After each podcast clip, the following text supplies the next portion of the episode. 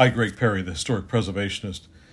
Starting a new episode tonight Dutch or Dutch style colonial homes in America.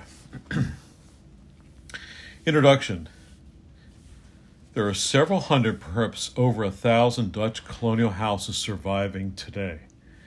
They were erected in the beginning of the mid 17th century up until the outbreak of the Revolution in 1776 a survey of surviving Dutch colonial houses conducted by Helen Wilkinson Reynolds in the late 1920s clearly demonstrated these regional and time specific attributes, which reflected ad- adaptations over the years to the evolving needs and perceptions of the occupants, as well as changes in fashion and available technology. The Dutch had experienced farming rich bottomlands. More, more in the Netherlands was reclaimed by the sea. By choice, therefore, most Dutch settlers built homes in riparian lowlands within yards of navigable water. They herded cattle and sheep on coastal saltgrass meadows or on the necks and islands of rivers.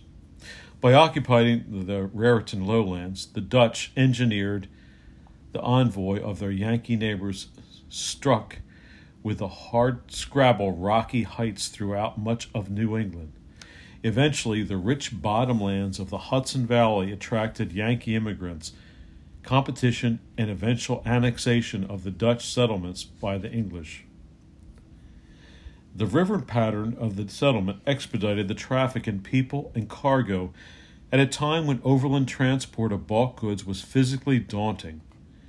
Dozens of sloops piled the Hudson River and the adjacent coastal waters.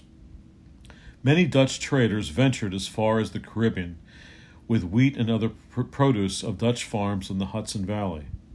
On return trips upriver, they supplied farmers and merchants with finished products important from imported from excuse me imported from overseas or made in New York or other coastal cities. The main material imported for house building was glass, which was very expensive. Early houses usually had only a few small glazed windows. Almost every other building material was made or obtained locally. Timber for joists and boards was felled and hewn locally, often adjacent to the building site and pre-assembled by house wrights within yards of where the house was to be raised. Bricks, in some areas, pantiles for roofing were burnt locally with the clay that was common throughout much of the Hudson Valley. Where stone, especially stratified limestone and sandstone, was available, it became the preferred building material as was cheaper and required fewer masonry skills than brick and was more durable and stylish with wood than wooden clapboards. As in all colonial architecture, site specific timber, stone, and clay were primarily selected on the basis of economic factors. In contemporary times, the aesthetic importance of employing local materials was recognized as an important consideration in unifying a structure and its location. If we look at each region, the relationship between local building materials and styles becomes more obvious. The houses are distinctive in design by the date of construction and often regionally specific within a wide territory claimed by the Dutch, an area that encompassed the Delaware to the Connecticut River valleys and Staten Island up to the Hudson River to the Mohawk River Valley. With the passage of time, regional variations in houses developed along the Dutch homesteaders, reflecting the local diversity of readily available resources. In the near absence of stratified rock or clay, Dutch colonial houses on Long Island were usually built of wood. Stylistically, this lent itself to creating ever hanging Flemish style spring eaves. In New Jersey, houses were frequently built with squared local brownstone and wide, low pitched, bell shaped gambrel roofs. Although stone was rarely used in the Netherlands, it became the traditional building material in several sections of the Hudson Valley at a very early date. Ulster County houses were almost all made of limestone with pitched roofs, whereas across the Hudson River in Dutchess's County, fieldstone houses were frequently built with brick gables and gambrel roofs. In the north, in Rensselaerswyck and Fort Orange, which has later became Albany County under the English, today it encompassed several counties, the brick house was popular among the more prosperous farmers. Using a traditional Netherlands material also resulted in copying more closely the traditional Netherlands style. Houses were built with spout gables and steep pitched roofs. A few still actually surviving from Kinderhook to Schenectady. By the late 1760s, brick houses with high breaking gambrel roofs were built in the area as the English taste came to predominate. The earliest homes usually had one room and, and one and a half floors in height, by contrast. The early English colonial houses often had rooms with, on two floors. Rooms joined with the gables, sometimes with separate outside entry into each room. The buildings, one room deep and, with the exception of a few side aisle buildings, especially had no hall or passageway connecting the various chambers. The ground floor of a Dutch home was dedicated to residential uses. The upper half story was primarily used for storage of grain and or other items, as a place to weave, or as a sleeping area for older children, hired hands, or slaves. A fundamental difference exists in the construction and function of Dutch and English chimney and fireplace design.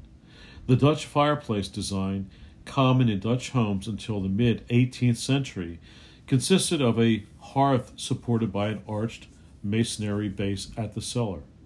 It looks somewhat like a flueless fireplace, or by a cradle of wooden members combining rocks and masonry directly beneath the hearth stones. The fireplace had a masonry rear wall but opened into the room without jambs or walls on all the sides. The chimney rested on a beam above the hearth of a Dutch fireplace, and a wide brick flue led to a smoke chamber in the, the garnet garret, I'm sorry, before ex, ex, ex, exiting via a lighted brickwork chimney. The early English designs called for a massive central masonry base supporting several flues and hearths. The chimney also functioned as a central support for the frame beams of the house, such as a summer beam. Early Dutch rooms were usually plastered. The wooden structural frame members and the wooden plank ceilings were left exposed. Anglo American rooms were frequently paneled with boards or planks, and at an early date the ceiling beams were concealed and plastered over. In the mid 18th century, English fashions prevailed, and Dutch Anglo rooms were often fitted and paneled with the ceiling beams and planking, which were covered with lath and then plastered. Within Dutch houses, there was a number of culturally specific Netherlander features. The principal cultural markers include Dutch jamless hearths, commonly built until the mid 18th century, and in the conservative Upper Hudson Valley, they were replaced at that time by more efficient English style fireplaces. Elsewhere, they were converted earlier. If it was affordable, many Dutch homeowners also elected to decorate their hearths with Delft tiles, and that had the illustrations drawn from nature, folk, culture, folk culture, and or the Bible. In addition, there were enclosed stairways to grain storage garrets and gable doors with hoist mechanisms to lift heavy articles to the garret lofts. The divided doors with flanking benches, commonly called a Dutch door, was built at the entry front steps. Still called stoops in New York, though. These were important and ubiquitous features found on the colonial homes of the Anglo Dutch people.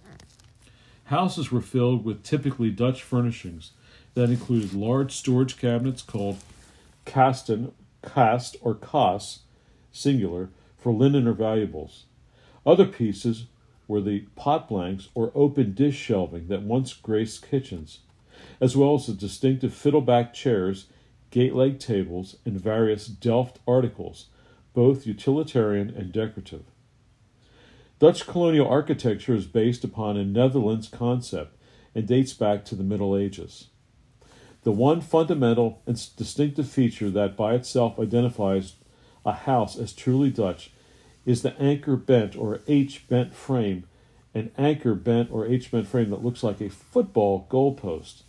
It is H shaped. It is an H shaped unit consisting of two vertical squared members or posts joined by a squared horizontal member or beam, set and joined several feet below the top of the post.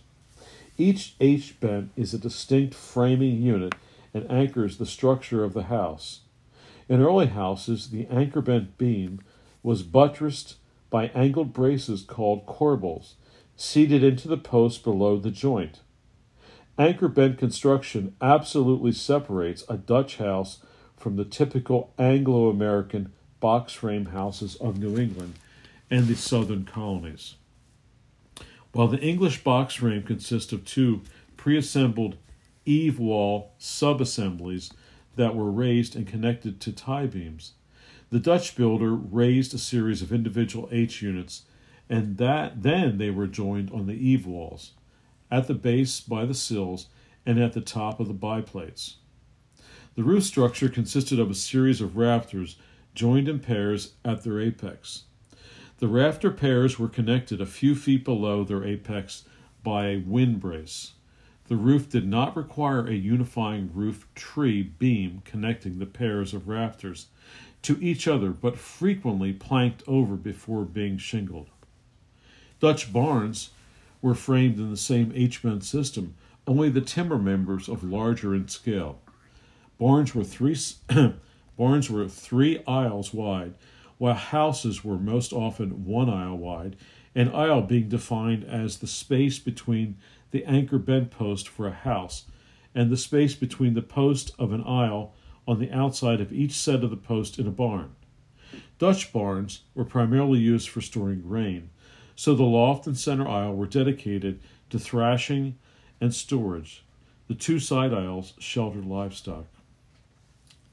In both Dutch houses and barns, all structural elements were visible and essential parts of the aesthetic of the house.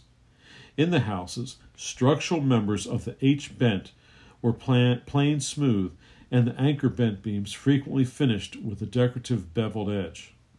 The anchor bent beams were planked over to serve as the attic floor above, while just below they were exposed to, to serve as, as the ceiling of the floor below. The room functioned as the cellar ceiling. Both garret floor and cellar ceiling surfaces were less carefully finished than exposed surfaces within the main floor of the garret and or cellar were used for living spaces. With the English Georgian fashion for plaster ceilings became the vogue, the beams were covered. These beams may therefore be smooth, but rough beams were never intended to be exposed. Most Dutch colonial houses used low grade areas for storage. And as, a, and, and as root cellars, however, cellars frequently served as a kitchen area. Below grade level kitchens are more commonly found when a house was built on a slope and the cellar open at ground level at the back. In houses made with stone walls and posts, the H bent were omitted. The beams were seated in niches in the left of the masonry, the stone walls acting as bearing walls of sufficient strength to support the beams. Massive wooden frames were employed for doors and windows, but directly into the stonework. In all other respects, stone houses followed the basic pattern of Dutch construction square rooms, open fireplaces, finished beams, and flooring. Traditional Dutch brick houses, although of masonry, did not have strong bearing walls like the stone houses. Brick houses have anchor bent frames identical to wooden houses the external layer of bricks is merely a non supportive envelope that provides fire resistance, elegance, and insulation, but is identical in function to clapboard technology. The more modest and less expensive clapboard houses walls were insulated by filling them with baked and unbaked brick on, on a lath or, or in mud filling. Early Anglo American buildings often had a woven mesh of, of wattle and loose clay called daub, in the in the wall infilling material which is not typical of early Dutch construction. Interior walls were plastered with whitewash. In the early period, the smoothly finished Dutch, Dutch anchor bent member ceilings and floors were kept unpainted and they became smoother by periodic washings. Dutch floors were laid and spiked rather than pegged. The unfinished surface frequently scoured and strewn with clean sand. Only in the late 18th century did paint on beams become generally accepted. However, the houses were brightened with the color from the beginning. Frames of windows and doors, fireplace mantel and pilasters, and the wall post, if not corbels, beams, and flooring, were painted in the early colonial period. These painted elements stood out dramatically against the normally white lime washed walls. The Dutch have traditionally exhibited their affection for strong colors, and in the colonies they displayed their taste for this connection. Paints were made from ground pigments derived from natural sources such as minerals. These were mixed with linseed oil or milk and applied directly to the bare, unprimed wood. The most common colors were red, close to Venetian red, red brown, Spanish brown, or blue gray made from charcoal, and a vermilion, which was made from a mineral of lead, uh, red lead. White, yellow, and ochre, yellow, and green are among the more common colors. The colors were used monochromatically or especially on doors and shutters in combinations. With few exceptions, colonial homes have been modified have been modified, modernized, and defaced in, in the name of progress. Dutch jamless fireplaces were converted to English style fireplaces by the middle of the 18th century. Early homes with leaded windows that had lead iron braces in distinctive Dutch style frames were changed to sash windows in the middle of the 18th century. Dormers, rare in original Dutch construction, were added. The first floor gable windows were added, and, and panel walls went out of fashion in the 19th century. Even roof lines were changed from pitch roofs to gambrels, when some houses were deepened at the garret and divided into rooms. Then, when some houses were raised to two full stories, gambrel roofs were changed back to single pitched roofs. Houses also expanded outward. As family size and wealth increased, the homesteader's single room dwellings were expanded to become a series of rooms jointed laterally at the gables. Houses originally fitted with separate, separate doors to the exterior of each room were revised to become center hall dwellings, and early homes built one room deep were doubled in depth by the addition of a second row of rooms at the rear. Wings, ells, sheds, and entirely new houses were built onto, around, or over older buildings. The original house may end up to, as a kitchen at the rear, or either that or be torn down and lost entirely except for the foundation. As a result of these often undocumented changes, change deeds, titles, date stones, and traditions are garbled, confused, and sometimes purposely misrepresented. An old house requires detective work that is a challenge and therefore a joy or the frustration depending on successful reading of the evidence. Clues to the past are seldom entirely erased, and many mysteries may be unraveled with logic, experience, and an eye for details. A single extra, extra deep anchor beam provides a clue to the location of the long gone jamless fireplace, a single corbel left in an otherwise later style room indicates structural modernization at some time and in the past, and stairways and upper floor rooms indicate modernization and expansion to an earlier structure. Cellar walls and beams and fireplace foundations reveal evolutionary developments from the ground up. Frequently, an old window or doorway will be discovered hidden within or under or between later construction. Finished beams above a plaster ceiling indicate early exposure, and walls and wooden members of different thicknesses or vari- varying types of lathe, lath rather, in adjacent walls are indicators of different periods of development. Geoffrey Gross photographs of a wide selection of authentic Dutch houses throughout the America today serves as an important document providing clarification for an often confusing and misrepresentative genre. Many of the rooms photographed um, over the years reflect changes to, to accommodate modern life. Houses were lived in differently in the past. Before the 18th century, few rooms were dedicated to specific functions beyond what we conceive as a kitchen or a parlor.